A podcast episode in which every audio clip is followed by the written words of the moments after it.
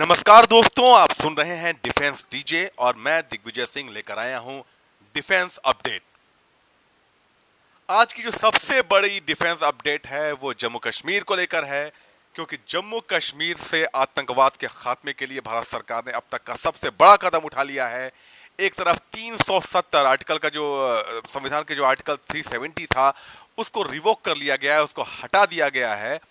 और उसका सिर्फ़ एक प्रावधान लागू होगा और वो प्रावधान में राष्ट्रपति को ताकत दी गई है कश्मीर से जुड़े हुए मसलों पर फैसला लेने के लिए। बाकी सारे प्रावधान जो जम्मू कश्मीर को स्पेशल स्टेट का दर्जा देते थे, वहाँ के नागरिकों के अधिकारों को काफ़ी हद तक जो है अब बाकी भारत के नागरिकों के अधिकारों से अलग करते थे। और इस ही धारा 370 की वजह से देश के कानून पूरी तरह से जम्मू कश्मीर पर लागू नहीं हो पाते थे तो इस विवादास्पद और जम्मू कश्मीर के विकास में रोड़ा बनने वाले धारा को हटा दिया गया है। इसके साथ ही आर्टिकल 35 ए अपने आप खत्म हो गया है, क्योंकि 370 का एक उप प्रावधान था तो वो भी खत्म हो गया है। अब इसके साथ ही केंद्र सरकार ने एक और बड़ा कदम उठाया है। जम्मू कश्मीर के पूर्ण राज्य का दर्जा खत्म कर दिया गया है, और उसे दो केंद्र शासित राज्यों में बांटा गया है। पहला हिस्सा जो है, वो जम्मू कश्मीर का होगा जिसमें कश्मीर वैली और जम्मू का एरिया आएगा। ये केंद्र शासित प्रदेश होगा, एक तरह से कह सकते हैं, जैसे दिल्ली का क्या स्टेटस है। अर्ध राज्य का वैसा रहेगा, यहाँ पर विधानसभा होगी, लेकिन यहाँ लेफ्टिनेंट गवर्नर होगा और इसकी शक्तियाँ यहाँ के मुख्यमंत्री और सरकार की वही होंगी जो करीब करीब दिल्ली के मुख्यमंत्री की होती हैं, यानी कि स्टेट पुलिस। वो भी अब सीधे केंद्र के गृह मंत्री को रिपोर्ट करेगी। दूसरा जो केंद्र शासित प्रदेश बनाया गया है, वो है लद्दाख का।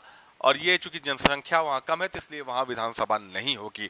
तो ये आज बड़ा कदम जो कई दिन से चल रहा था, कई दिन से अटकलें चल रही थी कि कश्मीर में कुछ होने वाला है, कुछ बड़ा होने वाला है तो बड़ा नहीं, बहुत बड़ा हुआ है। आज गृह मंत्री अमित शाह ने राज्यसभा में ये दोनों प्रस्ताव पेश किए और उनको आज ही राज्यसभा ने पारित भी कर दिया। अब इसे मंगलवार, यानी कि 6 अगस्त को लोकसभा में पारित किया, में पेश किया जाएगा और जो वहाँ पर संख्या बल है उसके हिसाब से इस प्रस्ताव के पारित होने में कोई बड़ी दिक्कत नहीं आएगी। तो ये आज की पहली सबसे बड़ी खबर है। दूसरी खबर भी इससे जुड़ी हुई है क्योंकि कश्मीर के मसले पर भारत कुछ भी करता है तो पाकिस्तान को मिर्ची लगती है।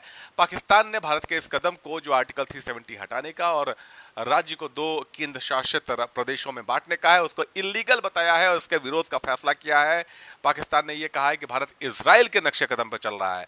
अब दोस्तों, यहाँ पाकिस्तान को एक बात याद दिलाने की ज़रूरत है कि जो पाकिस्तान का, जो गुलाम कश्मीर है, पाकिस्तान ऑक्यूपाइड कश्मीर जिसे हम कहते हैं उसको पाकिस्तान ने सारे अंतर्राष्ट्रीय बिरादरी को धता बताते हुए अपना छठा राज्य घोषित कर दिया था अभी हाल ही में। तो जब आपने ऐसा किया तो हमें करने का पूरा अधिकार है और वैसे भी कश्मीर भारत का अभिन्न हिस्सा था है और हमेशा रहेगा। तो ये एक दूसरी बहुत, बहुत बड़ी खबर डिफेंस सेक्टर से और भारत के पूरे भारत के लिहाज से है। तीसरी जो अहम खबर आ रही है वो भारतीय वायुसेना की आ रही है। पुराने पड़ चुके एम आई सेवनटीन हेलीकॉप्टर्स को वायुसेना जल्दी से जल्दी रिप्लेस करना चाहती है और इसके लिए दस हज़ार करोड़ रुपए की लागत से एक डिफेंस प्रोजेक्ट शुरू किया जा रहा है जो कि डेवलप करेगा भारत का जो लाइट हेलीकॉप्टर है और जो दूसरे डीआरडीओ के, और माफ़ कीजिएगा, हिंदुस्तान एरोनॉटिकल्स के जो दूसरे प्रोटोटाइप्स हैं उनको विकसित करके एम आई सेवनटीन की जगह लेने के लिए दस हज़ार करोड़ रुपए के एक प्रोजेक्ट को वायुसेना ने मंजूरी दी है। अब इसे केंद्रीय कैबिनेट की मंजूरी मिलने की उम्मीद है और इंतज़ार किया जा रहा है। एक छोटी सी खबर हमने आपको पहले बताई थी कि भारत ने म्यांमार को एक किलो क्लास सबमरीन सिंधुवीर दिया है और उसके लिए ट्रेंड भी करेगा सब म्यांमार के सबमरीन को भारत।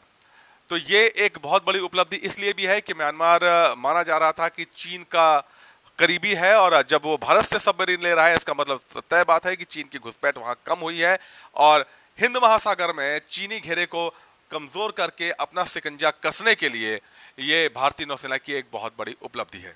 तो डिफेंस अपडेट में आज इतना ही दोस्तों, कल कुछ नए अपडेट के साथ फिर हाजिर होंगे, तब तक के लिए नमस्कार।